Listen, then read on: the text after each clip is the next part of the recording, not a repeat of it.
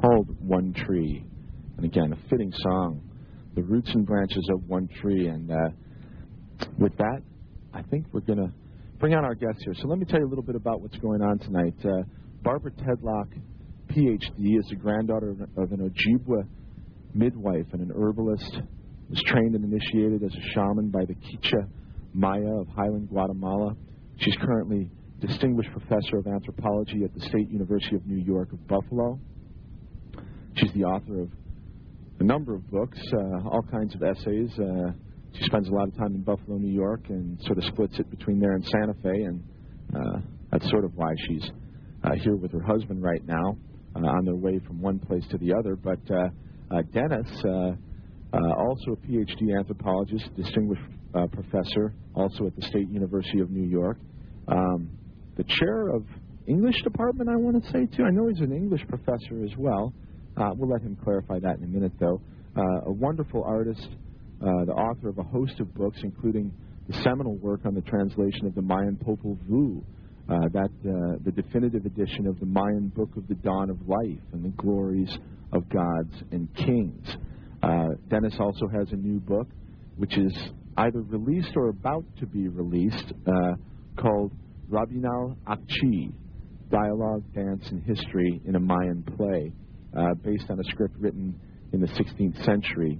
And uh, Dennis has a wonderful story about that. But uh, between the between the two of them, they've received more awards than I can uh, mention here. It, it, would take all night just to read their resumes, accomplishments, all that stuff.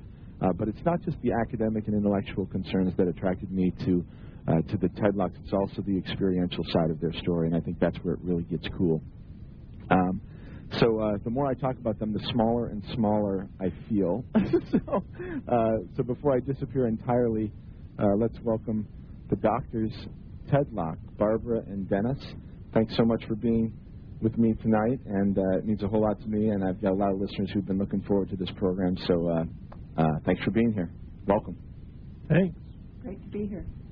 All right.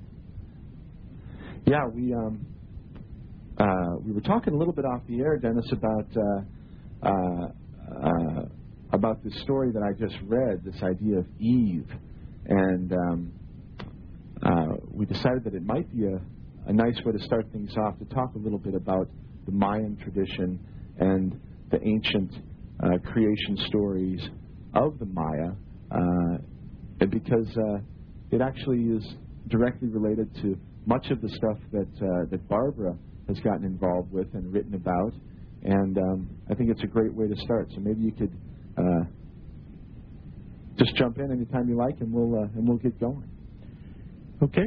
The mitochondrial story is is a kind of resonance here that they're they're being able to trace out the story of the early humans through a, a, a kind of DNA that's traceable through that's transmitted through women.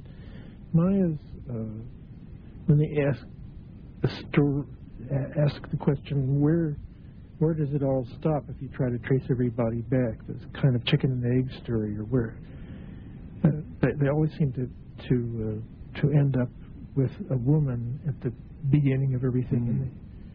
Mm-hmm. In the in the in the Popol Vuh, uh, the first four women uh, actually had the names of patrilineages. They, they, that's kind of a strange way to solve the riddle of how the patrilineages begin, get underway. And the fact is, they were all founded by women, and then after that, inheritance was traced through men. Hmm. And, and, and, the way that all comes down to the present day is is uh, you know, by now they've been hearing Bible stories for about 400 years, and they have their own version of the story of Eve and Adam, as they always, mm-hmm. Eva, Evan, Eva, they almost talk about it as if they were, two of them were one person.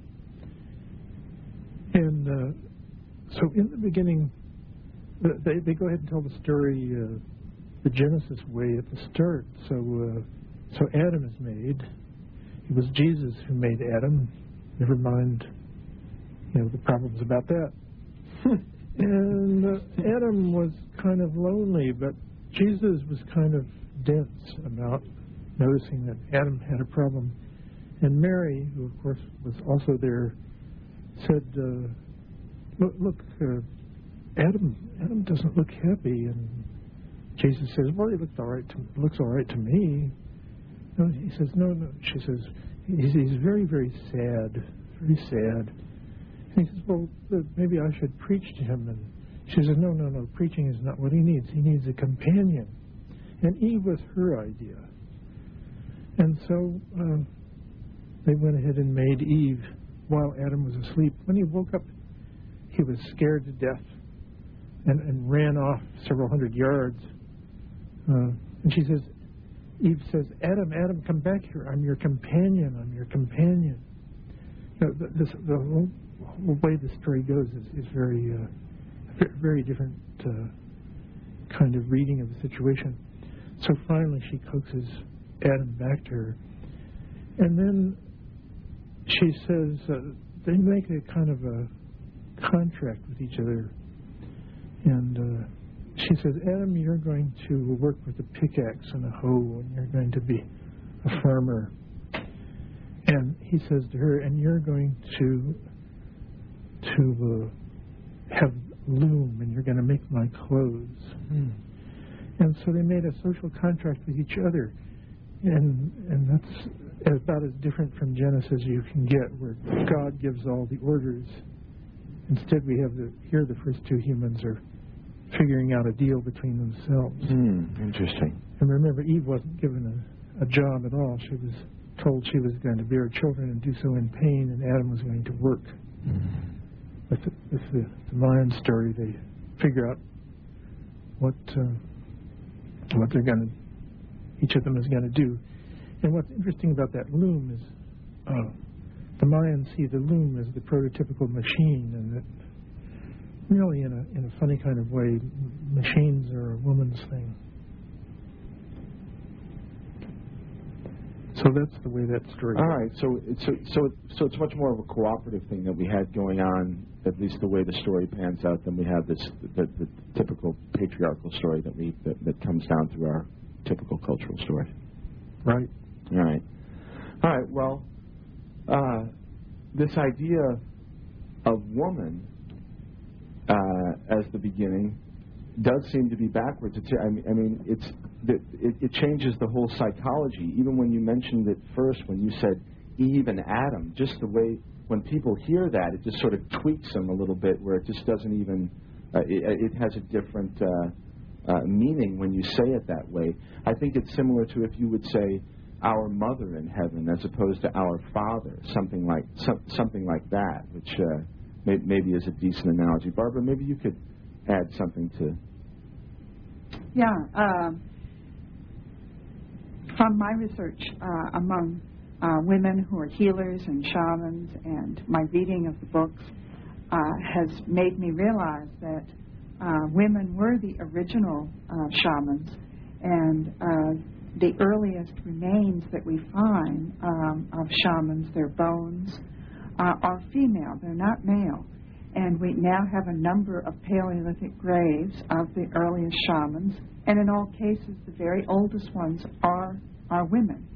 And this uh, it was sort of a surprise to the scholars and the, the archaeologists because the notion would be that um, shamans are men, and there's something about the word itself. Mm, shaman. M-A-N, yeah. And some uh, people thought it, this would be a masculine profession and they disqualified women from it. And part of how that happened was that um, because uh, women shamans uh, have a lot of empirical knowledge, particularly of herbs and midwifery, they decided they were only midwives and herbalists, and they, they didn't have any spiritual healing ability, hmm. uh, it, it, just pragmatics. Whereas the men, they felt, um, were simply shamans, and they didn't they didn't know anything that was that was empirical. So there was a, a lot of bias in the early research, and it was partly because the earliest uh, paleo anthropologists, the earliest archaeologists were men. It was a masculine field, and um, also we didn't have the kind of uh, knowledge of how to sex bones that we have today. Mm-hmm. That's new knowledge. Really and that's that's important knowledge. So, so, there, so there was classification that was being done wrong. In yes. other words. Yeah, and it was it was being done on size and weight and shape and various Hmm. things, and we had the most extraordinary situation of 80% of all the bones that were found in burials were male. Now Hmm. we know that's not possible, but yet that's what was happening. And so things were being so a woman who had um, big bones uh, was automatically classed as a male, Right. and that you know so that's the kind of problem that we had in, in our science. Well, the uh, the idea of uh, of women as shaman, women as healer, women as uh, any of those particular ideas that, that we think of as male, um, it, it it blows me away actually because when I read your book, uh, I was I was thinking of uh, Eliade's book. Of course, the, the the what most people would consider sort of the, the, the seminal work in that field, and he gives maybe less than a page for sure uh, to uh, to the feminine side of this whole phenomenon. And in fact, it turns out that much of what he reported, uh, it, he actually changed the, the genders of of, of, of uh, shaman that were identified as women, perhaps, and that uh, and he recorded them as men. Is that uh, a reasonable statement? Right. Um, I, in doing my research, I had read his famous book Shamanism years ago when I was an undergraduate at Berkeley. Hmm. It was a hip book to read Right, right. in the 60s, and uh, you know I put it away. And when I started to do my project, I thought, well, I better look at that book again. And then I started thinking, wait a minute, where are all the women here? There were only six women mentioned out of 300 shamans who were profiled in any way at all. And so then I, I went back to his sources and started reading and realizing that there were, had been a lot of um, gender shifting. Hmm. That he actually, it, it was a description of a woman shaman in the original source, and he said he uh, for this particular shaman. And it, it was a sort of remarkable thing. And then when I also looked closely, I discovered that the emphasis was on death, um, dying, rebirth, uh, and there was nothing about birthing. It, and I thought, isn't that strange? And that's because the whole notion of women and midwifery uh, that was removed from shamanism. So shamanism was uh, from death to rebirth, and you've lost the other part of the process. So I Hmm. think we lost half. When we lost women, we lost half of the research, at least half of the research, uh, half of what's interesting. Hmm. So uh, Eliade, well, the thing to remember about Eliade is he was a novelist, and he wrote a pot boiler in order to make money, and that was the book called Shamanism. Mm-hmm. Because uh, novels, you can't get paid. You can't do an advance on a novel. You have to write the whole thing, and then you you get money. Whereas a uh, piece of uh, nonfiction, you can get an advance. So he needed an, he needed money to live on. And so he got this advance to write this book. And he'd never met a shaman in his life. Actually, he never met one in his entire life. Hmm. So it was all sources Right. uh, and that he was pulling together from many different languages. Wow, interesting. And you know, uh, as I mentioned earlier uh, to uh, the folks out there listening, one of the reasons that I was so interested in talking with you is that there's much more than just this em- empirical side. In other words, uh, you can learn uh, and you can learn plenty from reading books and from talking to people and from hearsay or whatever. But there's really no substitute from uh, for getting out there and and and finding out for yourself uh, what the deal is. And you and you and Dennis have. Have done that for, for many years now. Hey, it's top of the hour. Let me do a quick ID here and get this out of the way. You're listening to KOPN 89.5 FM, and this is Radio Orbit every Monday from 11 until 2. And uh, this is Mike Hagan. My guests tonight are Dr. Barbara and Dr. Dennis Tedlock.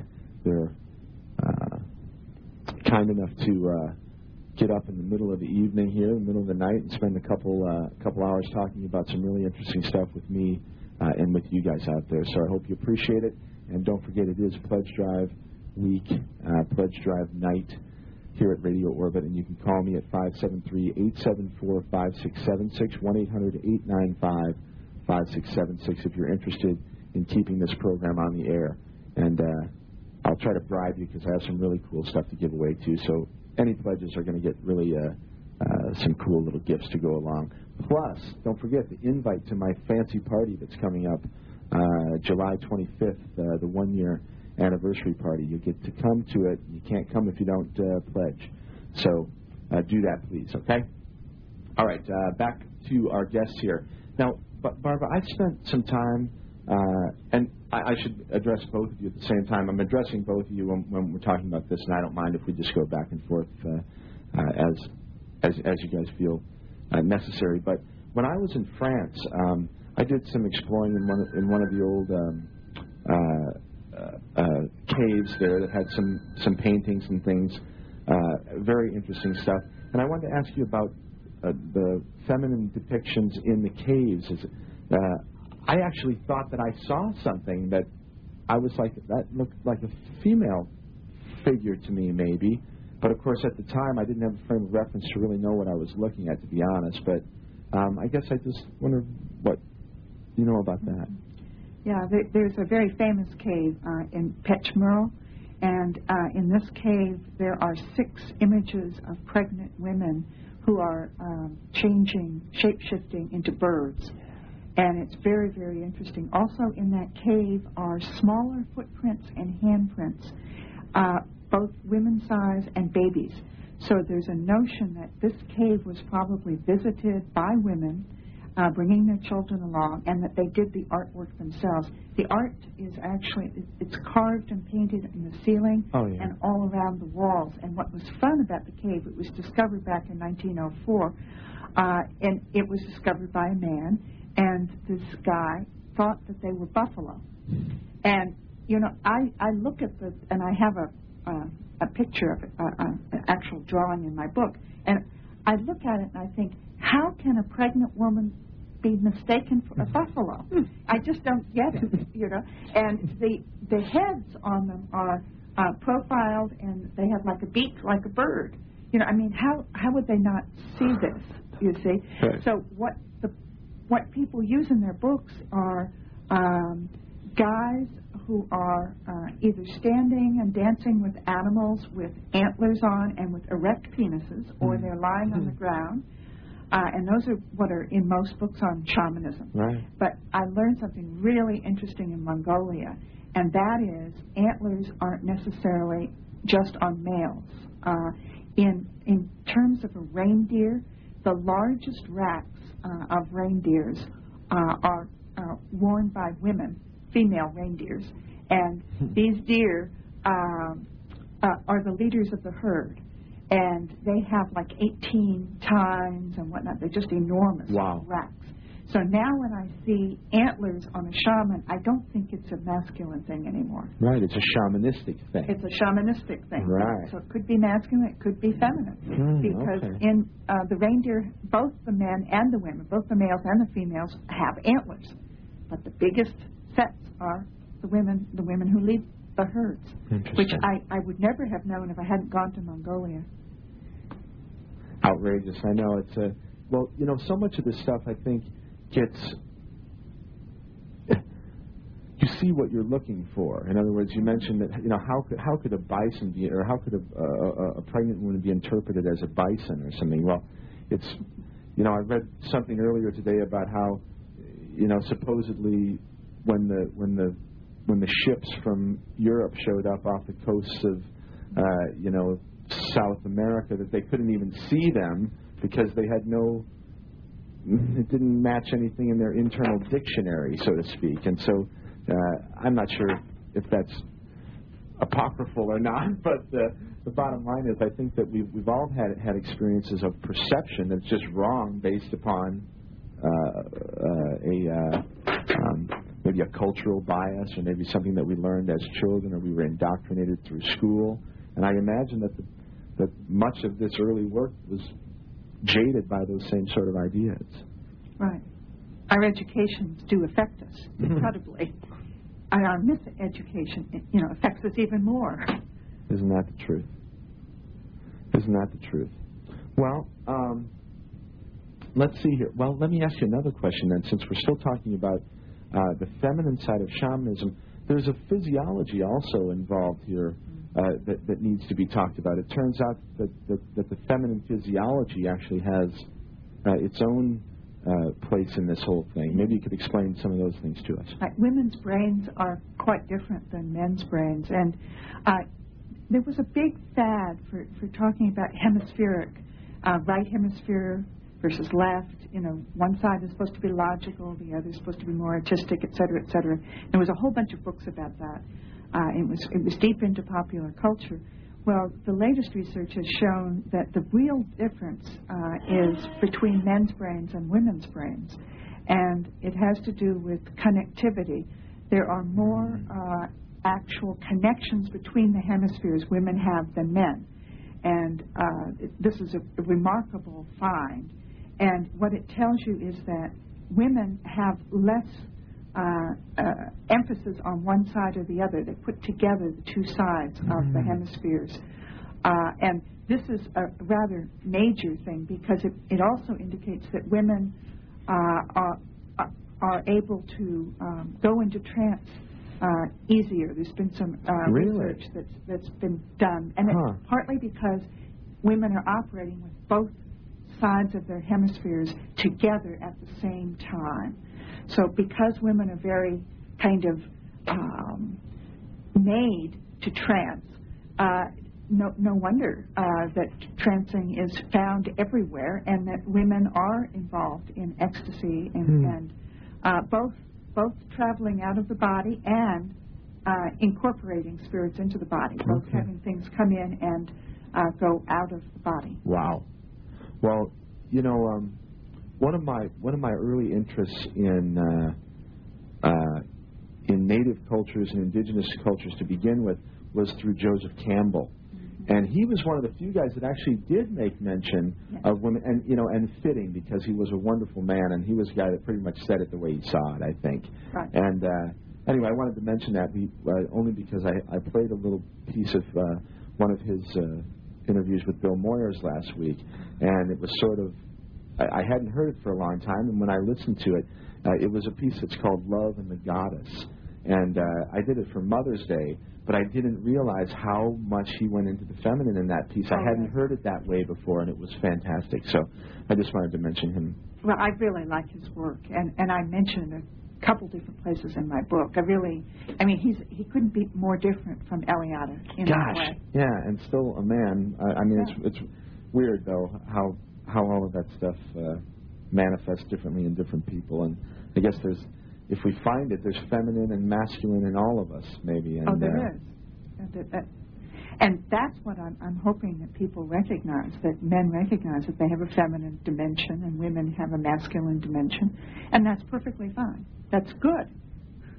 Right. I mean, it's balance. One of these things that, if, if anything, come, came across from uh, from your book, and there was another wonderful example you made about this the, this sort of myth of the of the hunter uh, shaman. That uh, and again, this could only be a man, and you and you you bring out uh, some. Uh, Women hunters. Yeah, some and, and some some very convincing evidence that this was a real deal.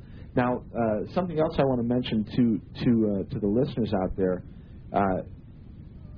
if if you're not familiar with with either of my my guests, well, I'll, I'll give you the benefit of the doubt. Um, go out there and uh, get on one of your search engines and just put in uh, Barbara Tedlock or Dennis Tedlock, and you will find out uh, who they are, and and uh, and just by the uh, by the depth of, of work that they've done in the past, uh, you should come to a certain level of respect for them. But the book itself, Barbara's book in particular, is very well documented, heavily researched. Everything is clearly laid out uh, um, as far as uh, where the information came from when she references other sources, and it is just a stunner. I mean, there is stuff in here that uh, that needs to be said for sure, um, but uh, but stuff that a lot of people have no idea even exists, and, and uh, men and women alike.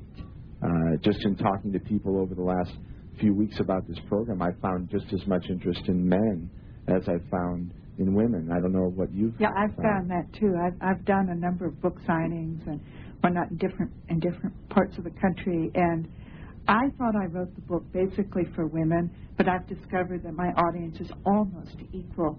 Uh, Hmm. When when guys come and they come alone, they're, they're not with a woman. They come alone. Like I, I did a book signing in Buffalo, and I met a lot of guys who just came out by themselves, loved the book, and are interested in the feminine dimension. They they just you know, and they're not ashamed. They're not weird. They're you know. Yeah, I mean, it's. It, I don't know. Maybe it's uh, as a, as a guy, you know. I mean, as as a man who's trying to deal with this stuff on on, on my own, uh, it's it's sort of welcome. I mean, you know what I mean? I mean, it's like it's it's welcome. You you have. It doesn't mean you're gay or you're this or you're that or whatever. It just means that it's. I mean, there, there's many parts of us that we hide and that we repress and stuff, and maybe most of it's culturally driven or whatever. But uh, that stuff's not uh, to be hidden. It's to be embraced, and it's what makes us full, I think. And that's what I'm learning. The more I embrace it, the better my life seems to get. So, I mean, Exactly. you know, as a layman, I'm saying it's works. It works. It seems to be Exactly. working. so, Right. One of the guys said to me, I, I'm buying this book because I want to really understand the feminine in myself and in my friends.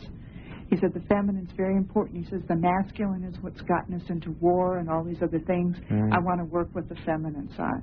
And, I, you know, I was sort of stunned. It was very nice. Yeah, it's uh, that's that's welcome news. It's good to hear that there are uh, uh, that there are some guys out there that are thinking like that now, and, and hope, hopefully more than we know.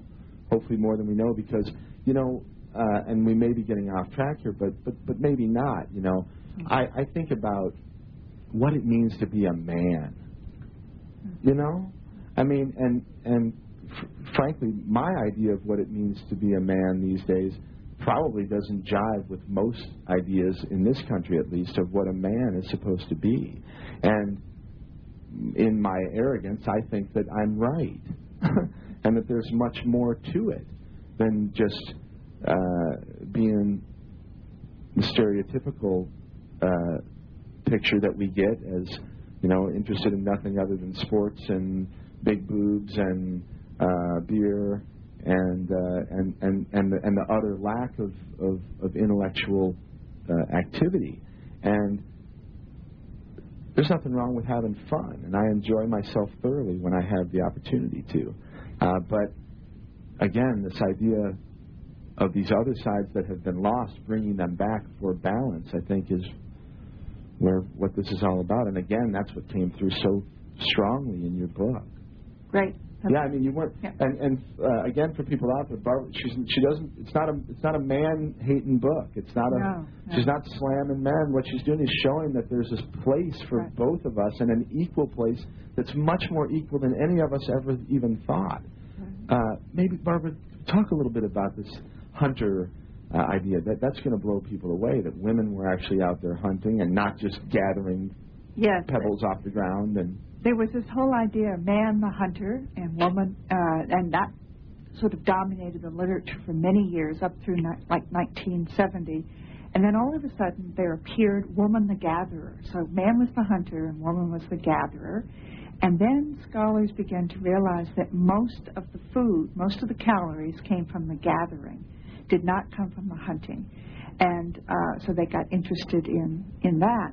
But what they lost out on was the fact that uh, hunting was done by women as well as men, and gathering is done by men as well as women. Right. So again, this Uh, balance. Yeah. So it, it, it's a fascinating thing where you, you separated the hunting activity altogether from women, and this is just not the case. Hmm. In many, many parts of the world, uh, women are hunters. And what's fun is that now in Canada and the U.S., if you look at these hunting magazines, you will discover uh, women are buying them, and the licenses uh, are now bought by 25% of the people who buy li- licenses to hunt deer are female. Interesting. And that, to me, is enormous. oh, that is a huge thing. That's a huge difference.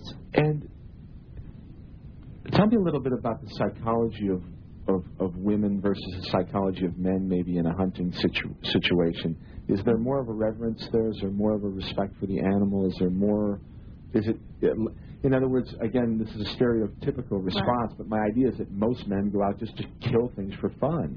or to get a trophy. Yeah, or to get like a, that. yeah, get a rush out of it or whatever. yeah, the women who've been interviewed who are, are really into hunting, um, they say that guys are looking for trophies and they're looking for that sort of thing, and they're not that interested in the trophy.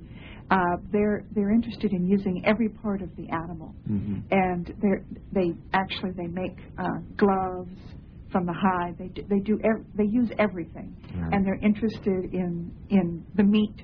Now, not that guys aren't interested in the meat; they're interested in the meat Sure. also. Uh, but women have a feeling that they they share a reverence, and in hunting, you know, they take a life, but they they bless the animal and, Mm. and whatnot. Now, not that there aren't guys who don't do that too. There are, Right. uh, but women bring a different a, a different approach to it. Well, it makes me think of this idea of um, thinking of something as a thou as opposed to an it. And I think, again, it changes your whole psychology of the way you, you act, think, look when you, when, you, when you change those two words. And maybe it's something of the thou that the woman sees in the animal and, and has that innate respect Exactly. and reverence for it. Because, uh, and you know, I want to, I'd, I'd like to ask um, uh, Dennis a, a, a question with regard to language while while uh, while we're while we're at this. I, I've we've been talking about hunting and gathering and, and how uh, men and women both apparently were involved in in uh, in both sides of that. It wasn't uh, purely men as hunter and woman as gatherer. It was sort of a combination of both. Uh, women were also hunters, men were gatherers, and my understanding, or at least, I mean, I know language is just this mystery anyway to me. I mean, I think it's just amazing. It's as close to a miracle as I can imagine happening on this planet. But um, I've read stories that language, you know, evolved primarily with the men through these hunting organizations, and then I've read uh, rebuttals of that saying no, the women had to categorize all of the different plants and this sort of thing, so therefore language developed much more strongly in those areas.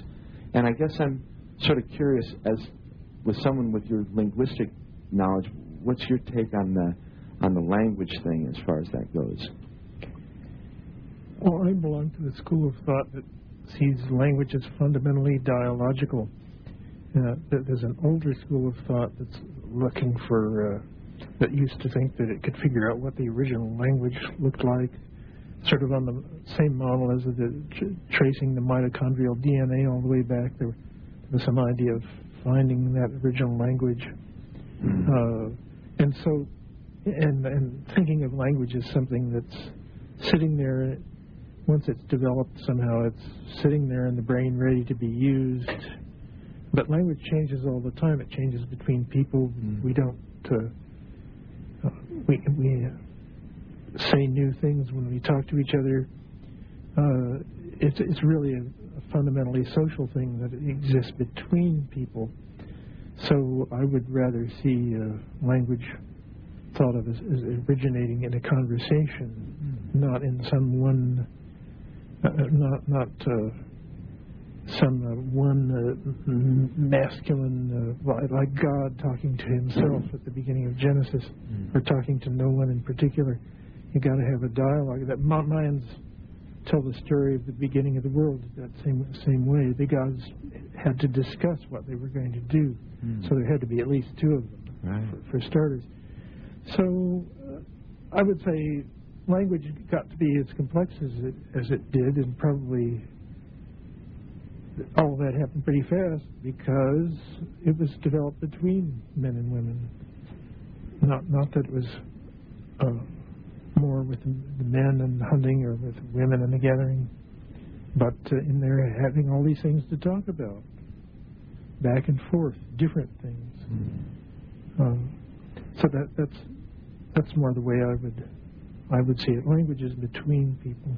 Right, right, right, right. And that makes perfect sense. Again, this idea, gosh, you know, it's it's almost like at every step you take, you get caught up in this gender thing, mm-hmm. and it's like, okay, well, I don't, okay, I, I can I can take the the hunter gatherer thing, and now I can make that okay for both of them. And now, okay, well then what do I do with language? Okay, now I can make language okay for both of them to have done together. And then I go to, well, maybe this was, it seems like that is the trend, is that uh, and gosh, have we gone wrong that with with this separation then that we have, uh, and And competition between the and competition, instead of cooperation or wanting to talk about things. right?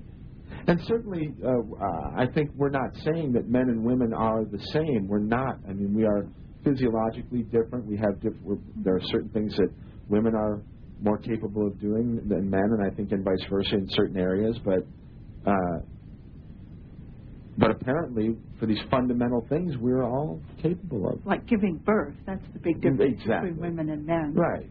Right. And that's a really important difference. Yeah, the. I mean, I mean, without that, where are we, right? I mean, woman is life. Woman is th- these stories of uh, uh, uh, when when a when a young girl, for example, in a in an indigenous culture, uh, goes through her first change of life and she begins to menstruate for the fir- for the first time.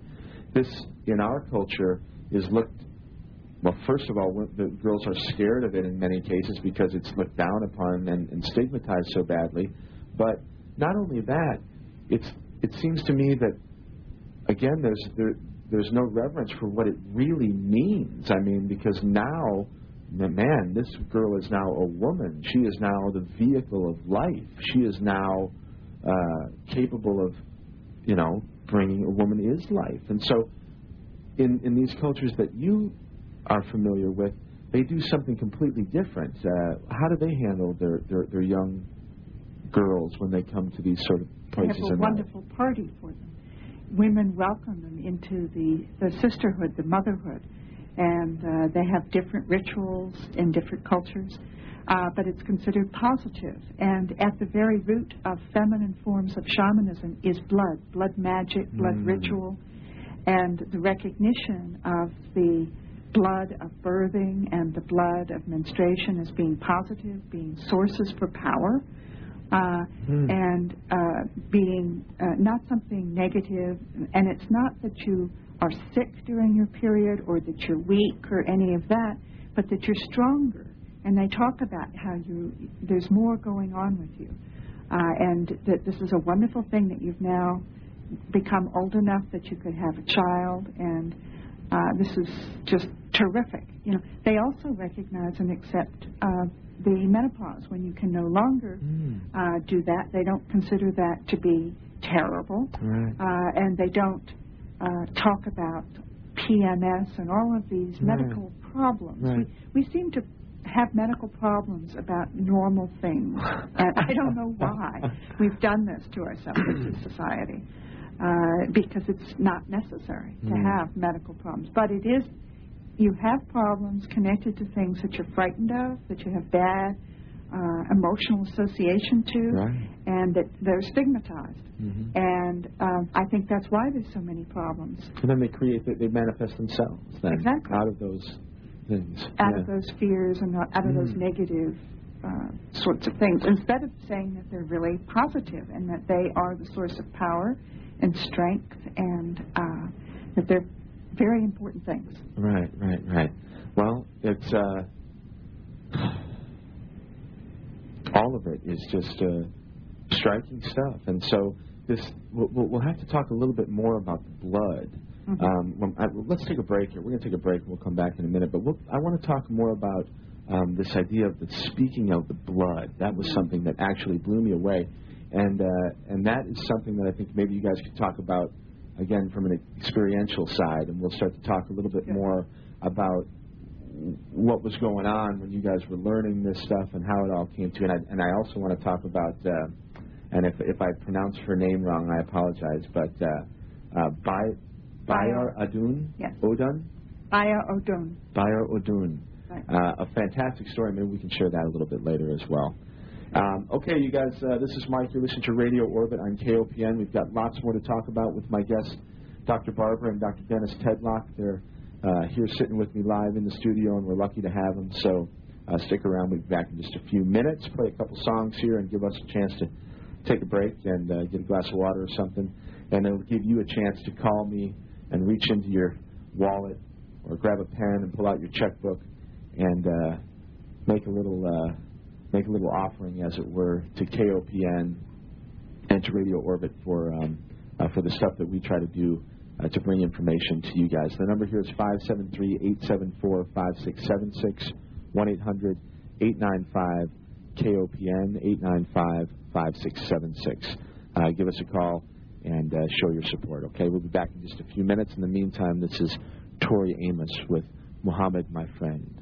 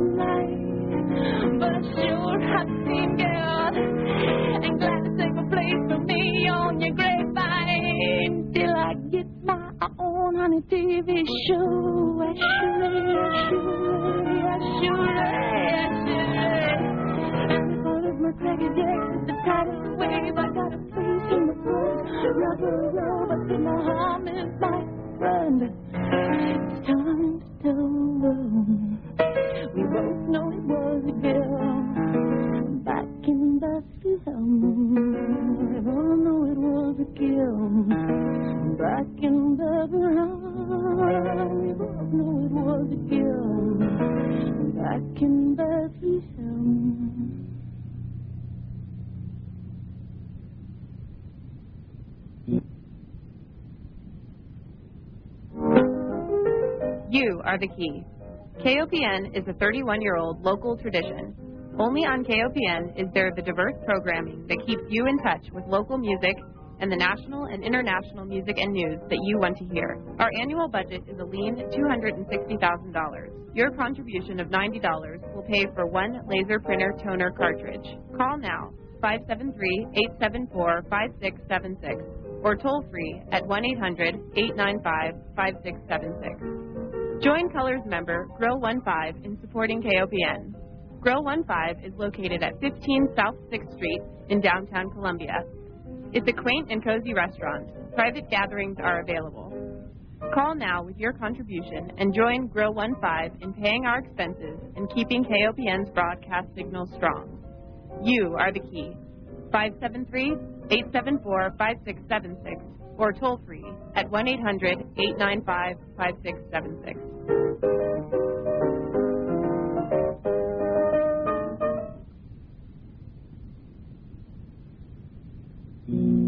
She lived on a curve in the road in an old tar paper shack on the south side of the town on the wrong side of the tracks. Sometimes on the way into town we'd say, Mama, can we stop and give her a ride? Sometimes we'd give, but her hands flew from her side while I'd crazy Mary.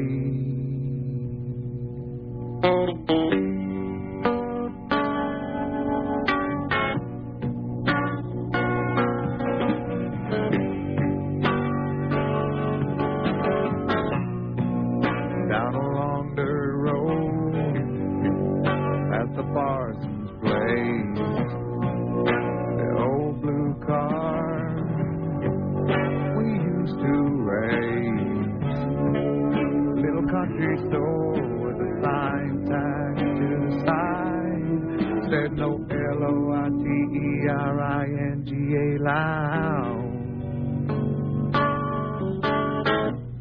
Underneath that sign, always congregated quiet crowd. Take a bottle, drink it down, pass it around. Take a bottle, drink it down, pass it around. I take a bottle.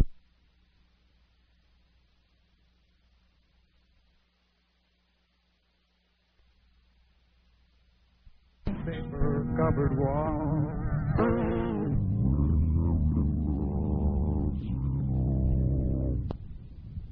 Newspaper covered wall. And Mary rising up above it Next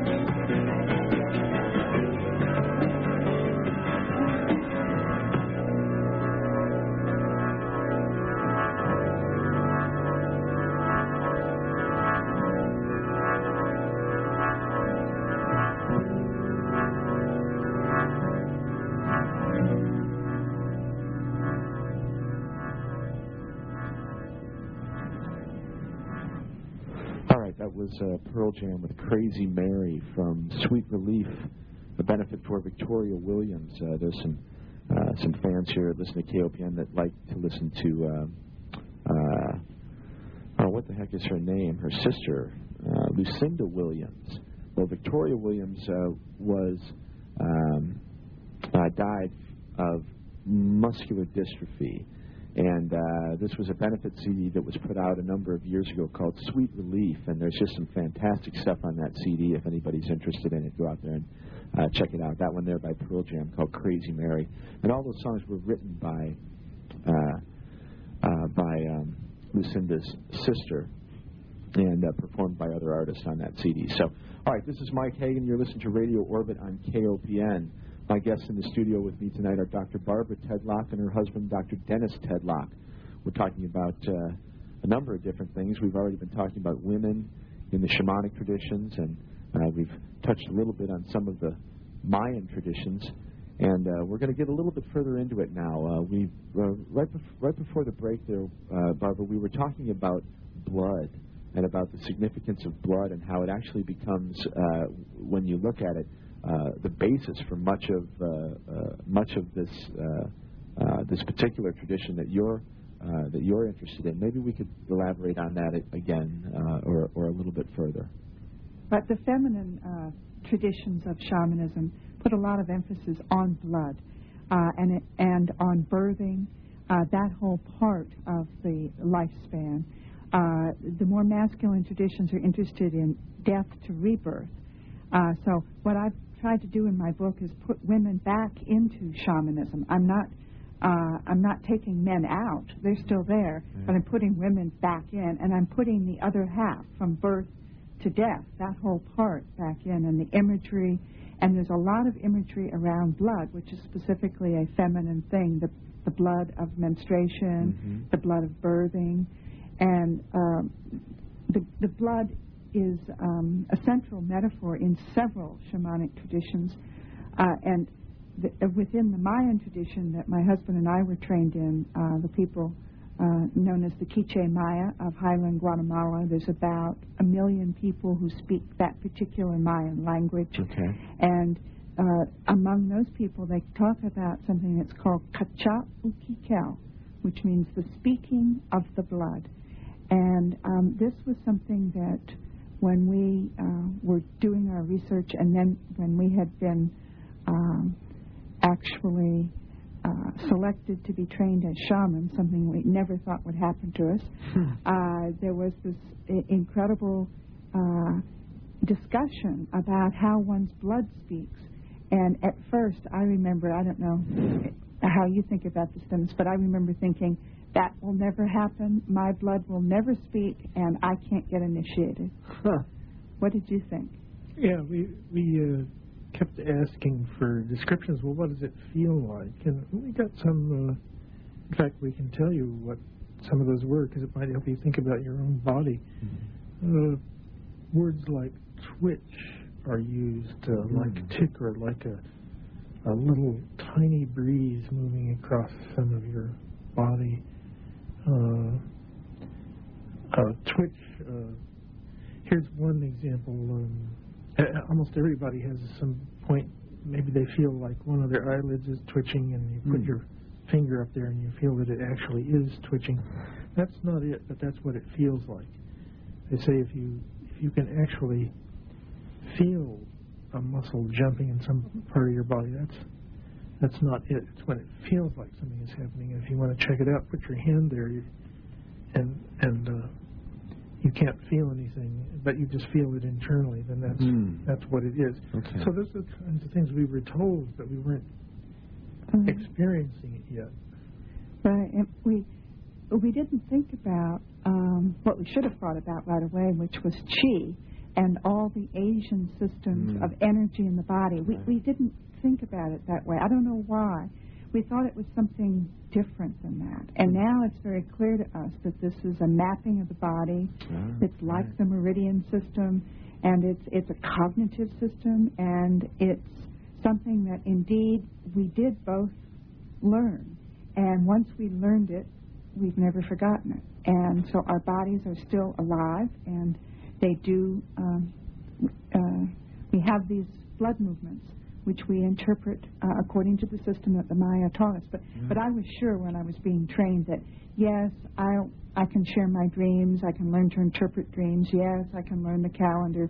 But no, I can't learn this because this is embodied. This is in, in you. And I thought, no, that's where I'm going to trip up. But um, we both learned it.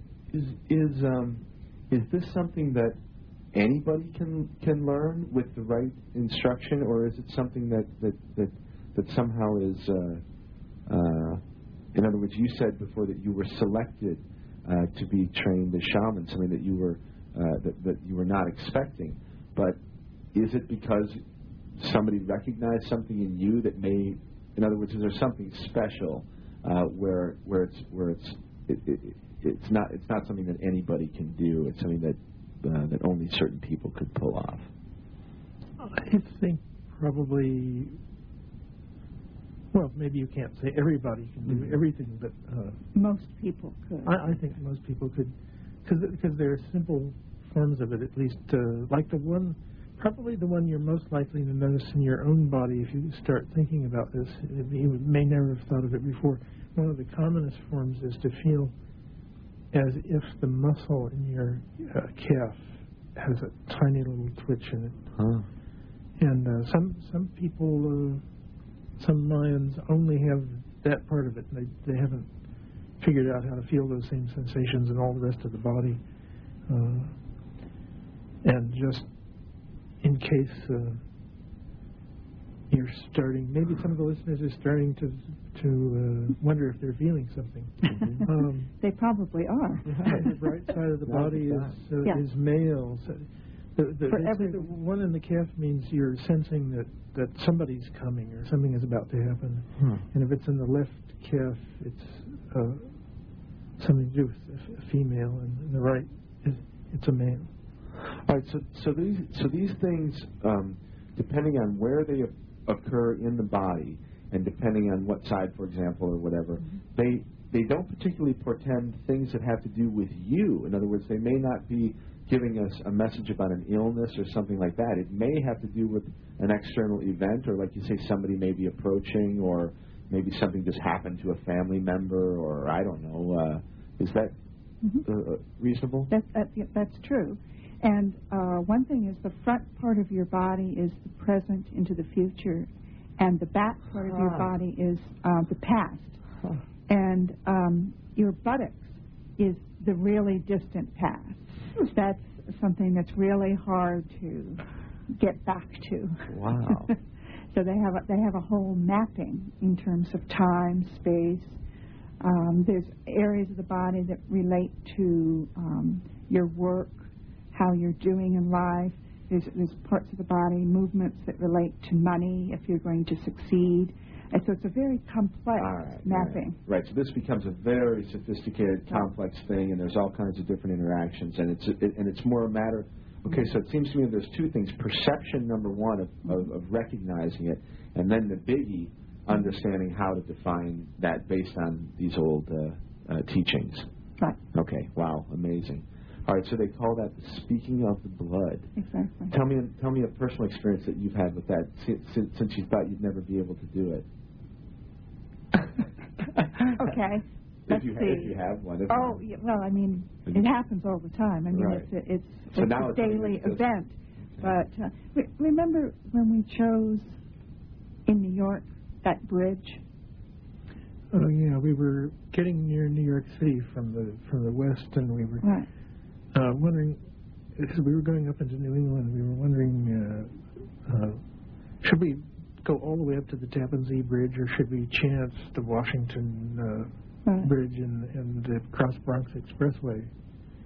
Right. And uh, we both got uh, felt. Uh, if you feel like this kind of sensation across your shin, it means there's a blockage of some kind. Hmm. And we both felt that. Right. And so we went up to the Tappan Zee, even though it was. It was further. our way. No, it was we- out of our way. It was further. And we, we learned later that there had been a massive tie up on the Cross Bronx Expressway. So we made the right decision. We got the right message. So we were very impressed with that. You know, we thought, hmm. And that happens a lot to us, where our bodies will warn us of something. Well, and it's it's interesting to me too because, and it also reminds me of of, of another part of shamanism. Uh, but in other words, it doesn't have to be the most profound information of all time. In other words, it might just be something that's simple and helpful, or you know, everybody has this idea that the shaman, be he may, uh, male or be she female, regardless, that that they're that they're always involved in these uh, uh, highly dramatic situations or whatever. And I think, well, you know, there are also times when they just want to find out who stole the chicken, you know, or something like that. Yeah, shamans have everyday lives, and their bodies tell them what's going on. See, what it is is you're placing. This is my understanding of it. You're placing your intuitions instead of them being out there vague. You're placing them in your body, Hmm. and um, at least that's how I explain it to myself. You, you know how you learn something and then you have your own little explanations for it. And, and the way they talk about, well, you have that phrase, the speaking of the blood, but they'll, they go on and say, now don't take that literally. It's not, the blood isn't speaking itself. The blood is sending its signal. Your Mhm. body is sending these signals to you, and you are, you have to figure out how to put it into words. Right, You're the right, one who actually You have to gives voice to the to the what the blood is telling you. You're the interpreter of that message. Exactly. Right. All right. Okay. Well, um, so this becomes a question, though, in general, uh, uh, with, with with the shamanic traditions, is that okay? Um, let me let me frame this correctly. The speaking of the blood to me sounds like something that uh, can happen uh, like you say, on a daily basis. It's something that you just have to have an awareness of and you can recognize it. So it doesn't take an altered state, for example, to experience. It doesn't take an ecstatic trance or it doesn't take uh, uh, a psychoactive compound to bring it on or anything like that. Um, the other side of that is, and, uh, but but you're getting information. You're getting information if you if if you can see it and recognize it. Um, you also find the same thing on the up, on the other side of the of, of, of it though in the trance states in the psychedelic states again information is present and and verifiable validated that that legitimate information so on the one hand it will be a little bit easier for people to uh, accept the fact that well, yeah, your body's telling you something, and all you have to do is sort of recognize uh, what what that might be, and then you can learn from it. It, becomes a little bit more of a stretch for some people uh, to say, well, you can drink a concoction or uh, whatever, and literally come out with information, uh, uh, and because because then the big question becomes, well, where is that information coming from, and how does it make its way from wherever it was into your world, into your mind, your brain, all that stuff. And so maybe we maybe we can talk about that a little bit if you if you guys would like to, because I'm I'm just absolutely fascinated with uh, with these compounds that uh, not particularly for you know I'm, I I I don't take it as a drug trip. I don't take it as something that's recreational or anything like that. I mean I'm looking at at this as a phenomenon that I can't explain uh, because there is this verifiable information that's being brought out of these states. I would, you know, one comment I have right away is that, that it's that that information is just there all the time, and, and you're blind, deaf, whatever, to it um, most of the time. Uh, Is it there in you, or do you think it's there somewhere out in non-local space, in a field effect, quantum physics sort of way? Well, you know, the the usual psychological way of describing that, you know, in Jungian terms, is uh, to say that so-called primitive peoples put it all out there, and we know that it's all in here. I think um, There's something wrong with that dichotomy. And once again, it's a dialogue between inner and outer. It's both. Okay. There's stuff out there, and there's stuff in you. Right. And uh, I think that we're asleep most of the time. That we actually are kind of we've tamped down our senses. And what the psychedelics do is they just open us up to things that we've not been noticing, and uh, help us um, understand. I mean, the word shaman. Uh, it's it's S H A M is the root, and that means to know, to understand. Knowledge, understanding is what the shaman is looking for. Mm. And AN is the suffix, and it's like worker. It's like the ER thing. So it's the one who does, the one who knows. And uh, so sh- uh, shamanism is a big information system. So, of course, psychedelics would be important because you get more information. Right, and right. It, it wakes you up to uh, information that you've been not paying attention to. Wow, what how, what an interesting thing that you just made me think of because this idea that that, that the word shaman means that Knower. a knower or something like that. Uh, it is so antithetical to the Western idea of, of, of religion, for example. If we if we look at sham, the shamanic tradition as religion, sort of, well, and then compare that to the typical religions that we're used to here in the West, knowledge has virtually no place uh, in Western religion. In other words, everything is a dictate from above, and uh, you're not encouraged to learn particularly. You're encouraged to believe in an abstract idea that somebody told you, and shamanism to me sounds the opposite of that, where it is about knowing. It's about getting more information and and and the and the the quest for knowledge. Well, there's a, an interesting thing there when you work with uh, people the, the, like the Mayans we were working with. In fact, na- native the native peoples of the New World uh, tell anthropologists all over the place that well, we never had religion as they, what they understand religion to be until Europeans got here. And what they mean is uh, this this uh, all this stuff that's based on indoctrination and not on experience.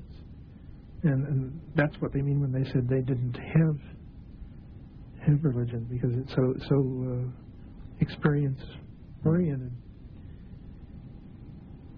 So it wasn't separated out. It was something. Mhm. It was something that was just part of life or whatever. So it didn't even have a definition as religion. It seems like now religion is okay. Now we have again this separation. Right. Gary Snyder was we recently had a visit with Gary Snyder who spent so much time uh, in in Asia. Buddhists, uh, or some of them anyway, who are not too kind of churchy, uh, are fit into this same uh, experiential thing. He was explaining that when you when different kinds of Buddhists meet each other in Asia in odd situations, including like hiking on a path or something, they, the question they ask each other is, "Oh, what? Not what do you believe, but what is your practice? What? Do, in other words, what do you do?" Uh, and pe- people ask us about our uh, uh, being trained by the Mayans in Guatemala. Do you believe that? Said, well, they never asked us to believe anything. They taught us how to do things, how to experience things. Right. Belief was never an issue. There's no credo that you're. There's no place where you sign your name to uh, some list of of laws that were, as you put it, dictated from above. hmm Yeah, I've al- I've always found it interesting that if you if you want to become a minister or you want to become a priest or something like that, well, you pretty much can. All you got to do is memorize the right words and maybe pay a few bucks to the right seminary or school or whatever, and uh, do what you're told, and you can walk out of there with that. Mhm. Uh, now, now you are a priest. Now you are a minister. Whatever. It, and again, it's it's a social uh, ordination.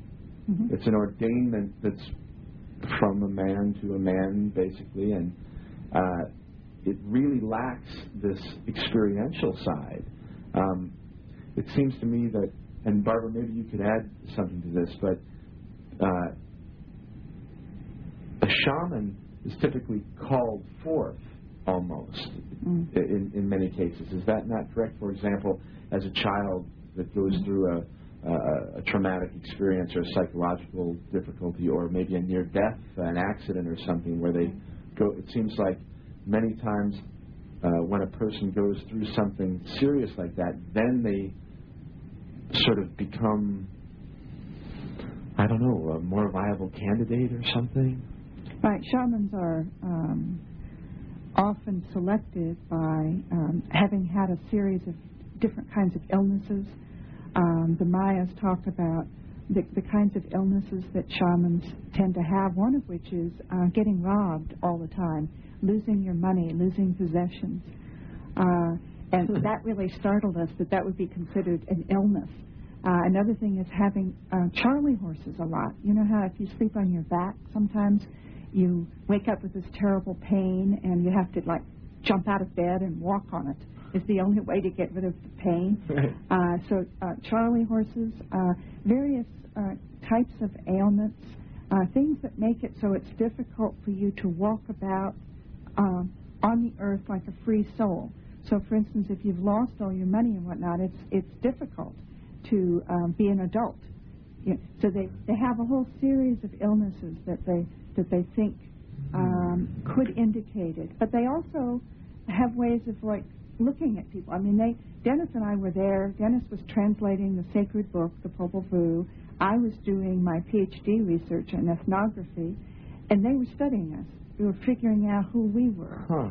Uh, we did not present ourselves as students. We did not know that we could be trained. We did not know that couples were trained together. Right. I mean, it never occurred to us. You know, I mean, you normally think of it as a, as a as a practice just for yourself, a Mhm. male or a female. Mhm. So it was really quite startling to us. Yeah, there, there, there, pardon me, Dennis, but there, there are a number of uh, examples in the book where you show how these uh, men, women teams work Mhm. together as, uh, and, and it really is a team. The, the, the, the, the act doesn't work without both of them because one is required to do one particular thing and the other one has to translate or whatever. Um, and maybe you can talk a little bit about that. I'm not being very specific, but Well, a lot of um, people have they've noticed that there were couples, and they decided usually the- the woman was merely an assistant and the man was the real shaman, uh, without uh, paying enough attention, not recognizing that the the two parts of the task are very important. In Mongolia, we met um, Bayar Odun, a very famous woman shaman, and her husband is also a shaman, and Hmm. he's her assistant. And uh, we began to realize, I see, it's just you know in the it's situational. It's what uh, what you need. And when she uh, Hmm. actually goes into trance, she falls, and, and she needs somebody to grab her, or she could like break bones. sure. Uh, and so he's there monitoring her. And also, he goes around the group and he removes, asks people to remove barrettes, any kind of metal or glasses. And the Ah, reason yes. is that the shine from those things uh, would bother the shaman because in days of old, uh, shamans didn't. It, it, there weren't glasses and there weren't barrettes. This is pre-metal. Right. Uh, right. and so the, the notion would be that the uh, spirits that are coming into the shamans that are from, you know, long ago, many thousands of years old, wouldn't be able to uh, do what they needed to do in the room if you were wearing eyeglasses or if you had a barrette. off the glass. So what he does is go around sweetly to everybody and say, "Could you please take your glasses off? Could you do this or that?" Because he's doing that. Wow. Yeah. Amazing. And she often gets to a point where she can't really speak very much. She just cries out, Ikra, Ikra. And he then has to say to people what it is she's experiencing or what she's seeing. Or, so he's actually, you know, telling us what's going on with this person who's lost the ability to speak at a certain moment. Okay. Mm. Well, I'll tell you what, we're, we're, uh, we're at the top of the hour again. Let's, um, we'll take a break here, and when we come back, maybe you can tell a little bit more of that story of uh, Bayar Odun. That, that, that was a fascinating uh, part of your book, and I'm sure Dennis has plenty to add to, to that as well. And then, um, well, we'll just take it from there, but I also, I keep looking at the clock, and I'm going, all right, how much more time do I have? Because I want to talk about, uh, I'd love to talk about the calendar. I think that's something uh, that uh, that needs to be talked about, and that it's one of the things that I haven't talked a whole lot about on this program because I haven't felt that I've had anybody uh,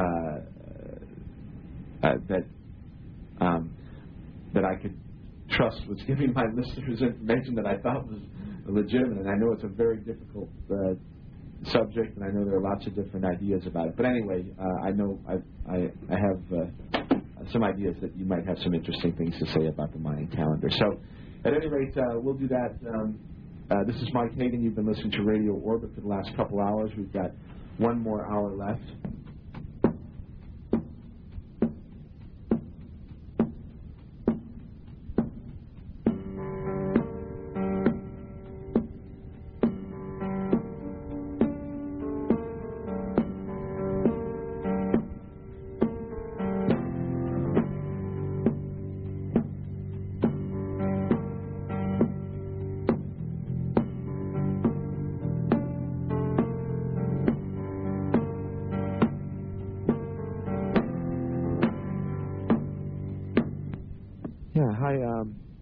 This is Mike, and you're listening to Radio Orbit on KOPN.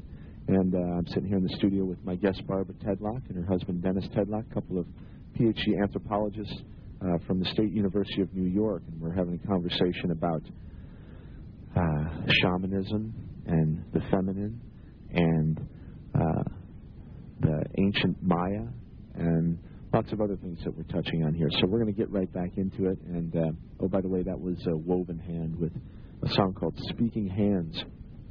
And uh, I hope you all like that too. And one other uh, reminder: you got another 55 minutes uh, to uh, alleviate your guilt, because at 2:05, when you haven't called me, you're going to feel really bad, especially when I see you out. Like I told you, I'll know. So. Uh, uh, 573-874-5676 or 1-800-895-5676. Give us a call and uh, let me know you support this program and you support KOPN.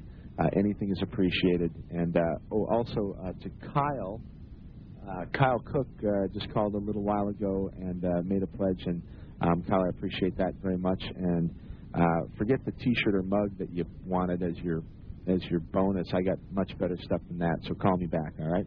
All right. Um, uh, let's see. Let me change gears here. All right. So we're talking about uh, uh, about shamanism. We've been talking about the Maya. Um, we I mentioned before the break, you guys, that I wanted to talk about the calendar, but maybe not quite yet. Um, we've got a little bit of time left. Maybe we can close out uh, with that. But um, uh, I just began thinking about. Uh, uh, the creative and about art and dance and music and poetry and this sort of thing. And um, people may be surprised to hear that there may be a connection between the uh, the creative and and shamanism. Is that something we might uh, we might talk about, Barbara? Oops. We're the original um, artists were and are.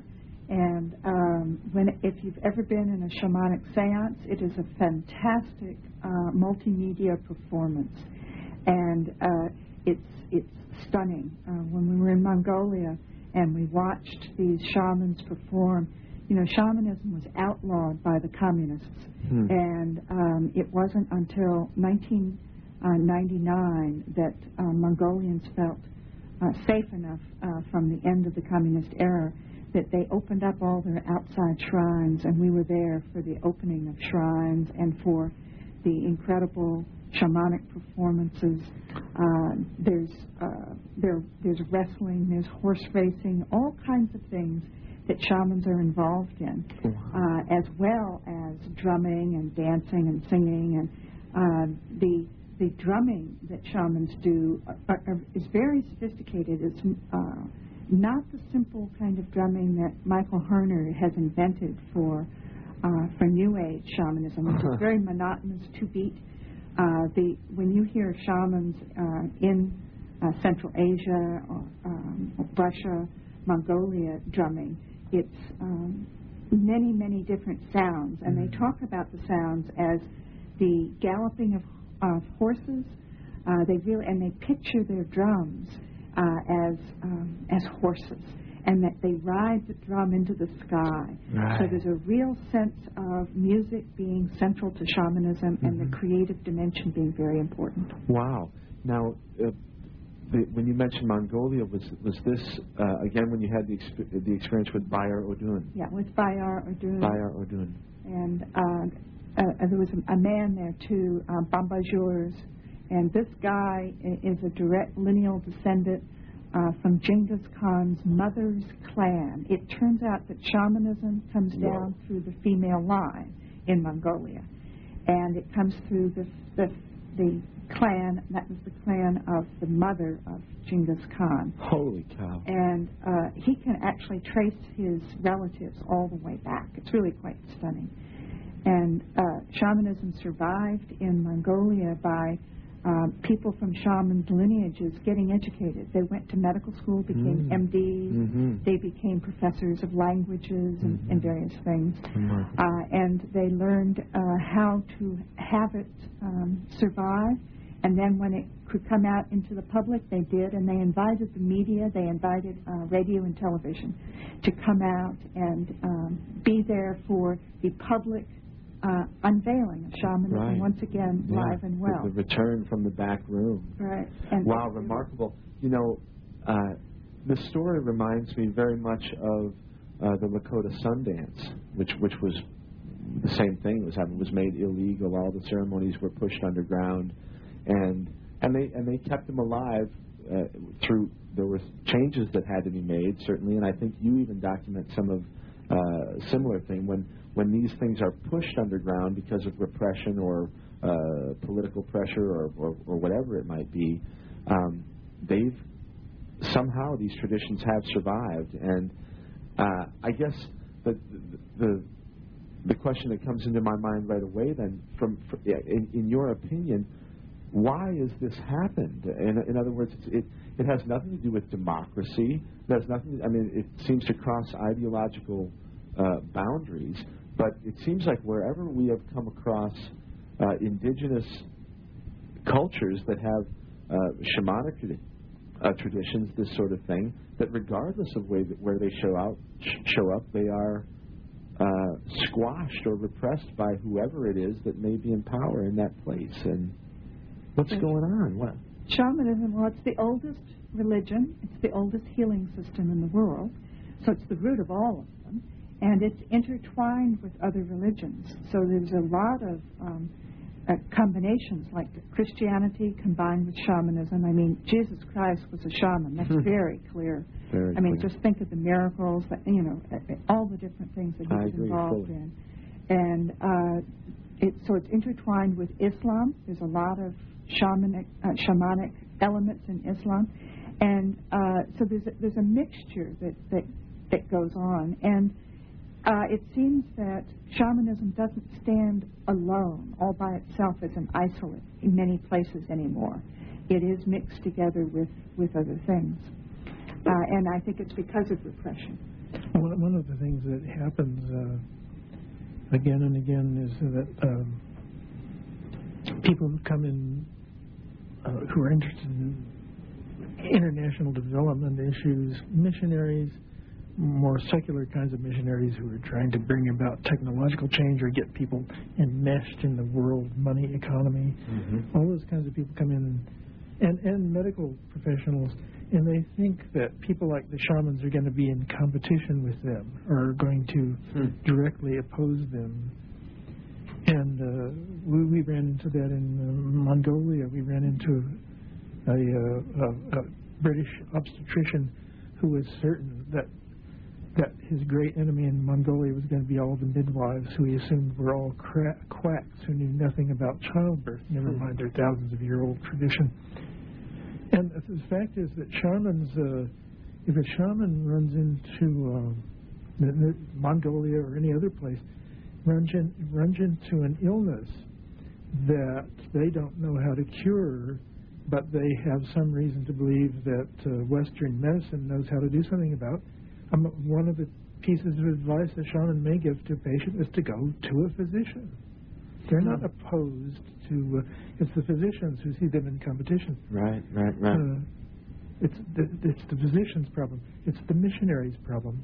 It's it's all these outsiders' problem. The, the uh, shamans are not opposed to knowing everything possible there is to know about the world. Oh, they they love to know as much as they can about Right. Western medicine. They like to blend it Right. together. Again, it, it, that's just a further There's no extension of their knowledge. They just want to know more about that just as well. So they're truly holistic healers. Hmm. They they're truly interested in putting everything right, right. together, whereas there's a tendency with Western medicine not to go in that direction.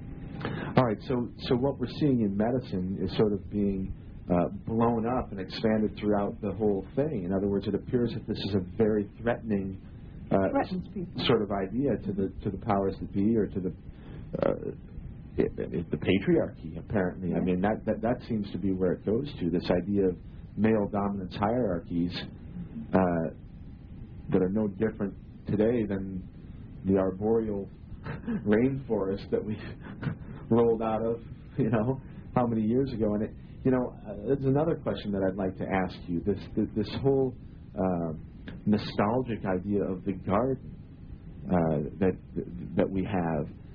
My my impression now, I just mentioned, you know, that, that that it seems to be that we're caught up in the middle of a major patriarchy, that we are in the midst of this male dominance hierarchy that is uh, uh, identified primarily by boundary definition and ownership and this sort of thing.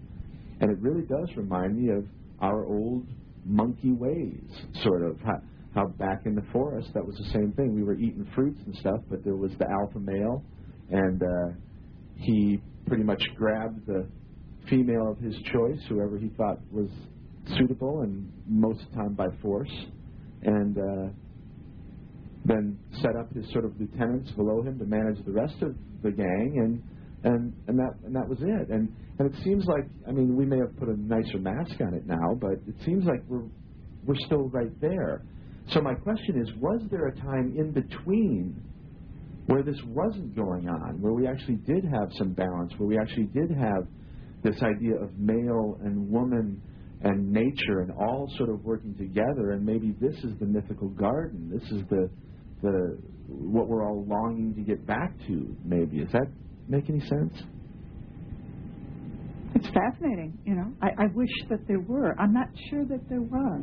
What do you think, Dennis? Was there a time? Oh, you mean uh, like uh, there was a well, the narrative, though, uh, the, the problem with that is if you hypothesize a time when, uh, well, the, the most famous example was, you know, a, a notion that there was an evolutionary stage when uh, human beings were matriarchal, and then that was succeeded by guess what?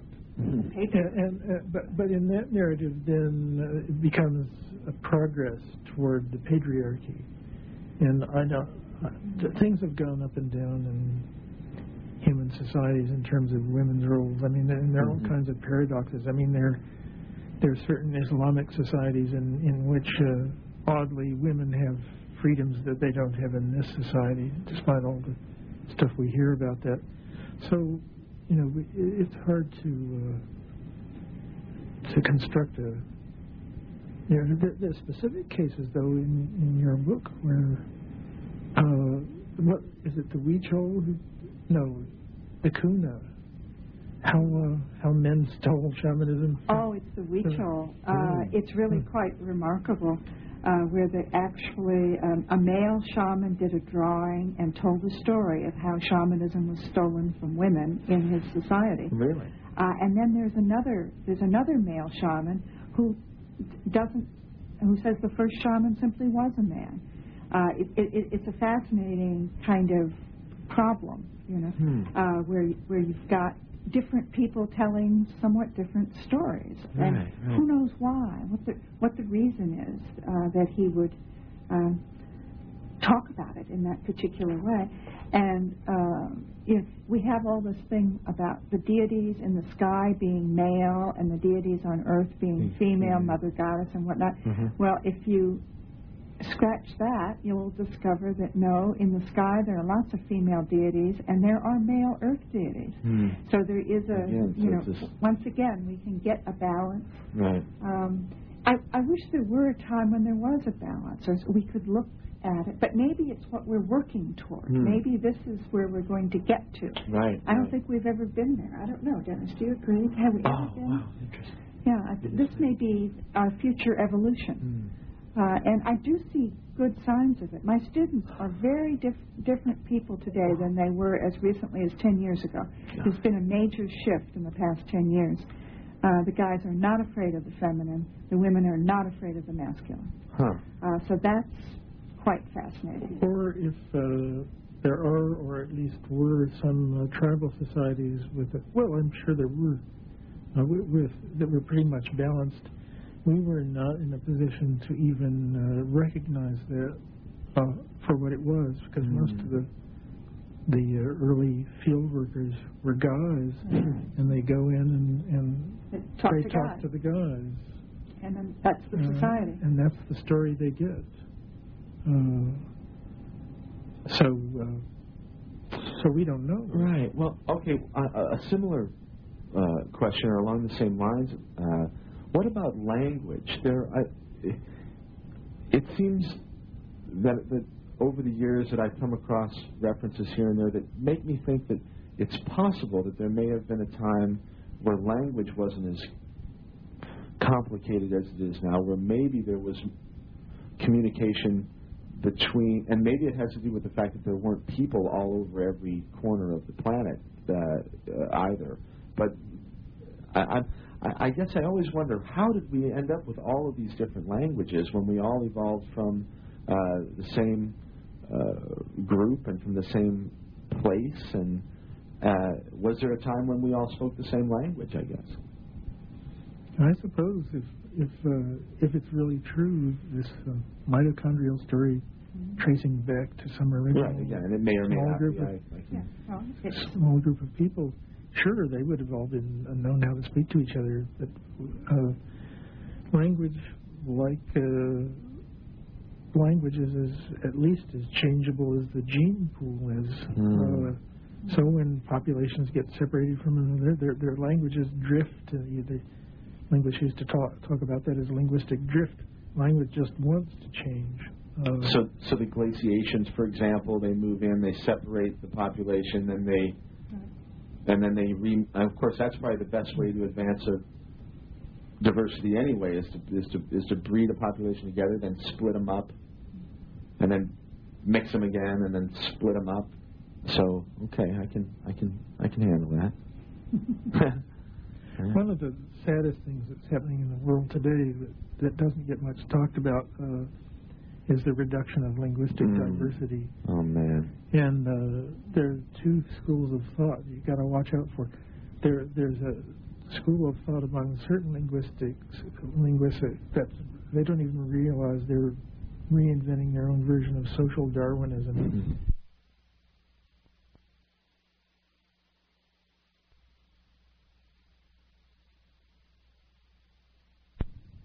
Darwinism. And the way they tell the story that the languages are dying, that are dying out, are, are dying out because they, there's something intrinsic about them that just makes them unfit for survival. Uh, but in fact, of course, the, the great colonial languages and the bearers of them have conducted a systematic warfare of Mhm. extermination Mhm. against all of these local native languages uh, and have been doing so for hundreds of years. So it's not, uh, and, and Right. that have nothing to do with the virtues of a language as such. Mhm. Uh, so that that's a. Uh, but what interests me today, uh, you know, all this talk about the reduction of biological diversity, of fewer plant species, fewer fewer animals. Why these great human? Why there's not more attention to these great human uh, treasures? Oh gosh, you know what?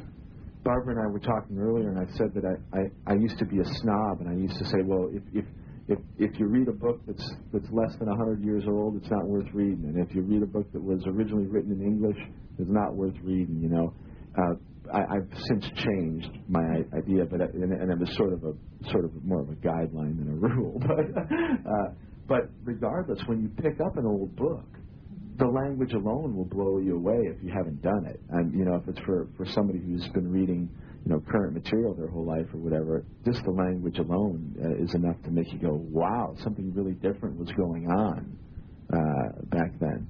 And I think I see you really frustrate me with this. You know, I see this the, the, the destruction of not only these indigenous languages, and it breaks my heart to see the, the knowledge that's lost with the language.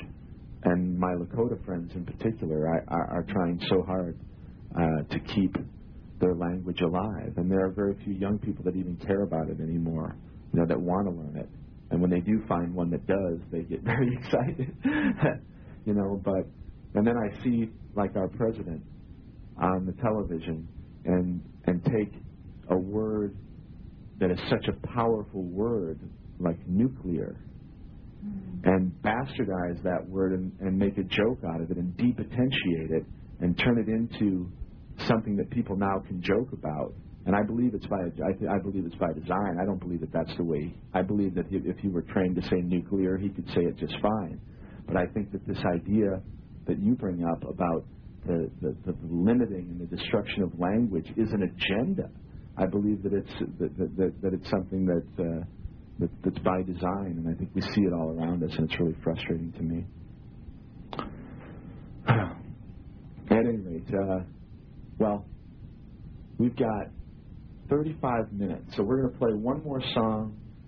Uh, we'll take a breather and get our uh, compass reset for the last uh, segment of the show here, and uh, we'll uh, come back and do that. Okay, you guys? It's, uh, that's Yachai from Sweet Mother Mercy, and that song is called Mama, and it's a song about a vine that grows in the Amazon called Banisteriopsis caapi, I think, and it's a very uh, powerful plant. And uh, we've talked about that in this program a little bit. And uh, anyway, uh, this is Mike. You're listening to Radio Orbit on KOPN. And uh, we've got about 30 minutes left, probably 20 minutes, 25 or so left with uh, Barbara and Dennis Tedlock. From your perspective and from your experience, what what you guys make of what's going on? Well, the most vital part of the calendar today uh, is the part that's most different from Western time reckoning. In uh, a few places in uh, Mexico and in 60 different towns in Guatemala, one of the calendars they follow is, is a 260 day cycle where Mm. 13 numbers turn over in, Mhm. against uh, 20 day names. So each day has a has a number and name, and uh, that two, the 260 days. There's a lot of reasons behind. Uh, Well, one of which relates to um, uh, when a woman realizes uh, that she's pregnant until she gives birth, according to the Maya, is 260 days. Mm. Uh, Western physicians say it's like 281 or whatnot, uh, but they're interested in when the woman recognizes it. And you can't recognize that you're pregnant for a couple of weeks. It takes you a while to, Right. to be aware of it. So they, they think of it as a human gestation calendar. Huh. And also the calendar uh, is connected to uh, agriculture, to uh, corn, and uh, it's there is a variety of corn that they allow to grow exactly 260 days. That's grown in many uh, areas of Guatemala, Hmm. and the way they get it to come in on time is you what's called doblar. You turn, uh, you actually bend the uh, stalk down so that the um, ear of corn is is um, facing the earth, and more juice is coming into it to, to force it to be ready in 260 days. So Huh. the day that you sow the corn is the same day that you're going to reap it then in the 260 day calendar because it takes 260 Right, days to be in exactly the same day. Right, right, right, right. All right, so you have, uh, it's, okay, it's 13 times 20, right. 260. Okay. That's all how you get that particular Mhm. calendar. Okay. And th- this is a very important calendar to them. They had a 365 day calendar as well, but it got mixed up in our 200, our 365 day calendar. I mean, it, was too close. Mm. Uh, so um, now there are communities that still have um, certain segments uh, of uh, the calendar. So, for instance, uh, in the town that we were trained in, in Momostenango, uh, uh, we're in the year um, six uh, Iq', and uh, that's a it's a year that's um, full of wind, powerful storms, uh, and so that's the type of year. And it came, New Year was uh, uh, February 23rd. And so we're in that particular uh, year. And uh, today, the, the name on the 260 day calendar is 10 Kat. Uh, and uh, Kat uh, means katik, means to burn. Uh, it, it's a day of um, making offerings, doing various things. And it's also uh, That's 11 half of the day. Kan. Uh, 11 Kan. Lions don't switch the day over at midnight. The days overlap, so we're still the the ten Kan belongs more to to Monday, and eleven Kan belongs more to what we call Tuesday. But they're right now as we sit here, and then we got the fact that let's say sun time is closer to a little bit past midnight right now, or uh, midnight plus what thirty eight minutes, whatever. Um, so we're right in between these two days, and the, the day Kat, the influence of yesterday, what's becoming yesterday, it ha- has to do with burdens and paying your debts. And, uh, Right, this is the day to pay your debts. It's a good day to make a There pledge. you go. Five seven three eight seven four five six seven six. Pay your radio bill. Okay. Um, well, uh, that that interests me again. This idea that the days don't sort of just stop and then a new day begin. They sort of flow into one another, and again, intuitively, that makes more sense because life flows. It it doesn't just stop at midnight and then begin anew. And tomorrow's not completely different than today. It has many of the vapor trails of today, and uh, and a big uh, thanks uh, to uh, uh, to Carl Thames. And uh, Carl, we'll have to get some information from you to uh, to get that book to you. But I appreciate it, and uh, Casey's got your number or whatever. So. Uh, so we'll get that book. So congratulations to Carl Thames. He's got a wonderful new book uh, from uh, from Barbara Tedlock called "The Woman in the Shaman's Body: Restoring the Feminine in Religion and Medicine." So. I'm signing it right now. All right, and it's uh, Carl Thames, T H, just like the river. there you go. All right. Um, okay, so so so beyond the fact that the calendar is simply um, another way of keeping track of time, I guess. Um, there seems to be a great interest around the calendar with regard to apocalyptic scenarios and eschatological ideas, and the fact that uh, uh, 2012, I guess, is sort of the buzz date. Everybody's talking about December 21st of 2012 or the winter solstice, and there have been lots of different authors now over the last few years that have written uh, this or that, that it's going to be a day of cataclysm or that it's going to be a day of rebirth or that it's really just going to be a regular day and nothing's going to happen or uh, what uh, I guess I have to put you on the spot. What do you guys make of the whole 2012 uh, scenario? Well, with- you know, we're always asking ourselves, well, what would the Mayans think? Uh, since the contemporary Maya don't do the so-called long count anymore, but if if the ancient calendar priests who did this calendar were around, what would they be talking about? And they would be asking themselves the same kinds of questions you just asked. I imagine they would be arguing, you know, just how big a deal is this? Uh, but the the kings uh, and sometimes queens uh, put up monuments advertising the fact that they'd lived through uh, uh, a certain number of katuns, which are 20-year periods.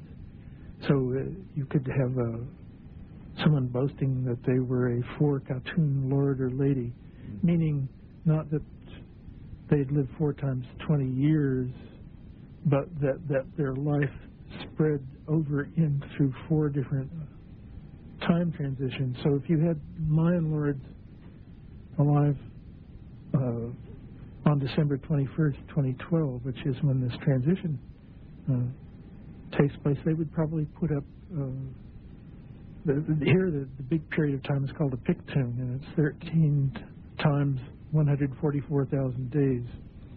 Uh, and that they would be advertising them that they were two Piktun lords because they lived in two different Piktuns. They would be emphasizing being on both sides of the transition, not that everything ended or everything began, but that they uh, their their lives went went across this uh, this big boundary.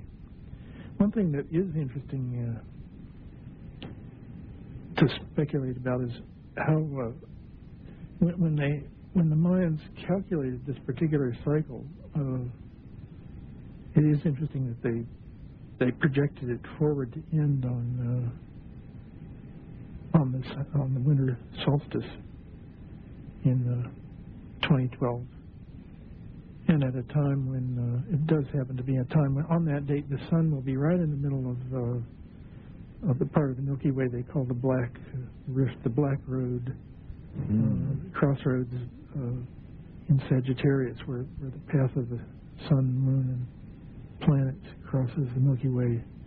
It crosses it twice, and one of those places in, is in uh, Sagittarius.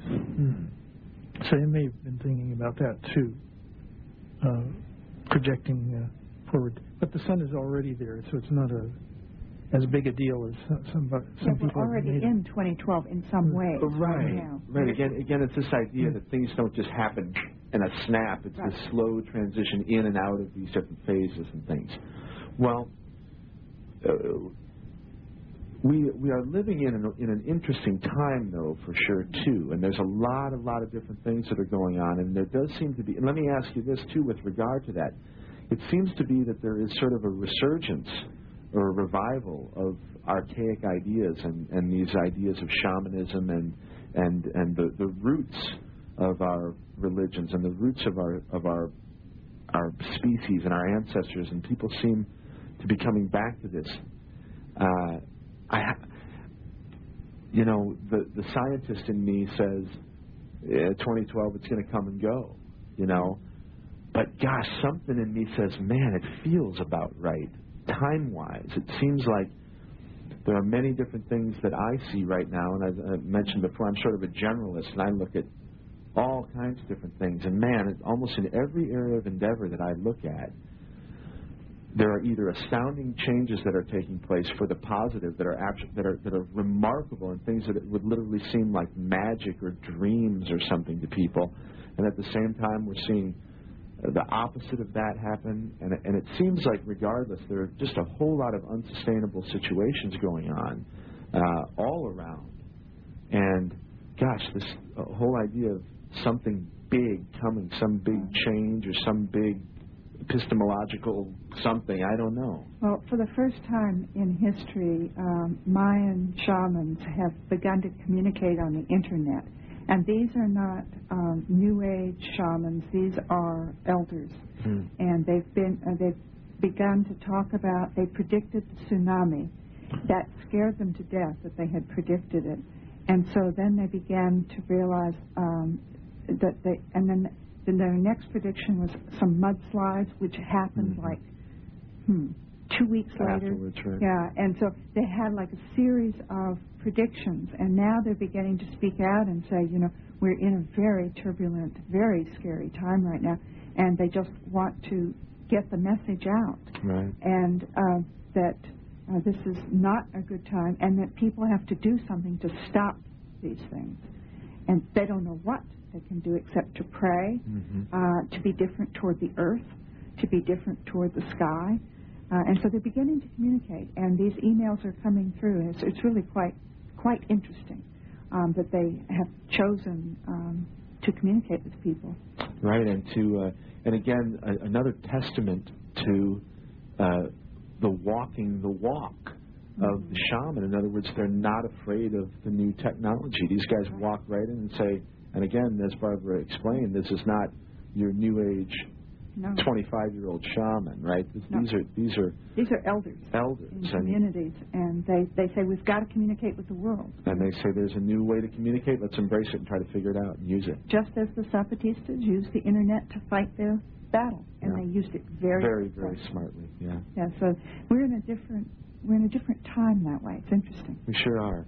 And this idea, you know, we were talking about uh, the psychedelic experience before, and um, I've had this sort of revelation personally that the, that the internet is sort of what well, I don't know if I coined it or not, but I call it a neo psychedelic uh, because pretty much Mm. the things that happen when you're exposed to the internet can be analogous to what happens on a uh, on a psychedelic voyage, for example. And it may it may seem like a stretch to people out there who are listening who think, oh, the internet's no big deal, uh, you know, and it, sure, it's no big deal if you live in Manhattan and you've been exposed to it and you know what's going on. But if you're a child in Sri Lanka or something, or in North Korea or a place like that, and all of a sudden you get access to the web, it is a complete explosion of your world.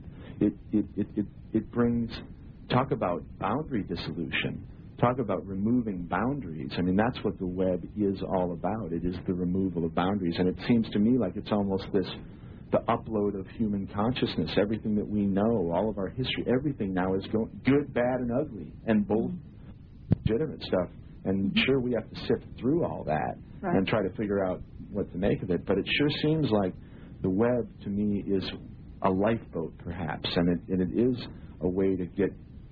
I, I've believed for a long time that you know that language is the problem. Is that if we end up if we do end up blowing this place to bits, it will be because our language failed us because we weren't able to communicate with one another. We weren't good enough at linguistic intent, Mhm. you know, to get across what we mean. And uh, and the- the web to me seems like a way to break through some of those some of those John, will you agree with the Mayan elders? They feel that if they can just get their message across, if they can just speak to us, they could make a difference. Wow, well that makes me feel really good to be honest. Makes me Quite feel remarkable. really good. Remarkable, absolutely. For me, the most remarkable moments on the web, um, they don't happen often enough, is when you are uh, exchanging messages with somebody in real time. you didn't plan it that way, but you, you send off an email and the response comes back, you know, 30 seconds later. Right, they happen to be sitting there. right when- Exactly. yeah. Well, Which you know, is, yeah. the, the Mongolian shamans that I was talking about, um, Bamba George, this guy who's direct lineal descendant from Genghis Khan's mother's clan, Yeah.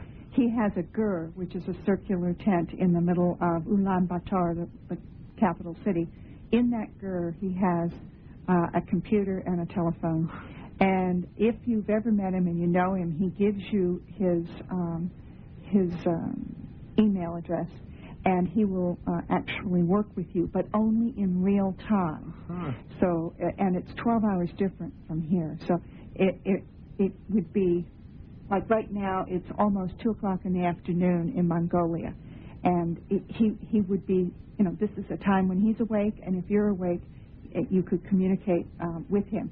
But you have to have met him. You can't be somebody who's never met him. Right. Uh, but then you can get through to him in real time. Uh, but he won't do it when you send an email in the middle of the night and and, and, and when it doesn't connect to him. Wow. Well, I That's tell you another what. internet story. another am, am- amazing thing. And again, the the the, uh, the technology. You know, technology in and of itself. Yeah, it's not good or bad or whatever. It just is, and it and it can be utilized in very nasty ways, and but also some really astounding ways too. So, uh, it does sort of seem like we're on that razor blade and just sort of balancing between I don't know Armageddon and paradise or something. Uh, it's exciting. it sure is. I tell you what, what a time to be alive to see all these things happening and uh, and and to be able and you know that's one of the things that breaks my heart is the pe- people that don't you know ignorance is bliss is it's said, uh, but it's not.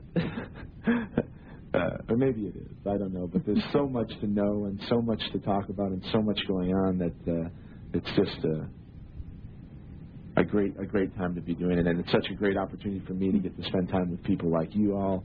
And uh, anyway, I just uh, couldn't be more pleased about it. So let's. Um, I think we're gonna have to wrap things up here, unfortunately. Uh, I got five more dollars to go before I get my goal, my goal. By the way, you guys, five dollars. So get one person out there and call and get me over the hump. Uh, Five seven three eight seven four five six seven six. And um, that's the last time I'm going to give out that phone number. And hey, stick around. The Boogeyman's going to be coming in in just a few minutes to play some music and talk uh, talk with you as well. So Anyway, um, Barbara and Dennis, I give you a second here to make your last comment, but thank you so much for being here. I can't tell you how much I've appreciated it, and uh, it's been um, uh, an enlightening evening, as I imagined that it would be. And I'll make sure that this uh, we're, we're recording this whole thing. We'll get it up on the web in the next few days and let people know it's out there, and we'll get a lot more listens over the web, I'm sure. So. Great. Thanks for inviting us. It's really terrific. Thanks, and you out there, th- think about how your hand feels, and, and ask. Uh, you, the bottom of the foot is also the same uh, uh, Right. part of the body for these purposes, except you can't pick up the telephone with your foot. Uh, well, maybe. Well, Well, some people can. Some people are able. Yeah, ask yourself, why isn't your hand uh, moving over there to?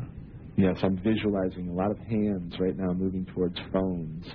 And uh, but you got to call in the next five minutes because we're about out of here. So, okay, we'll um, we'll call it quits at that. And again, my guests have been Barbara and Dennis Tedlock, a couple of wonderful, uh, brilliant, and uh, remarkable anthropologists and uh, doctors of anthropology, actually, from the State University of New York at Buffalo.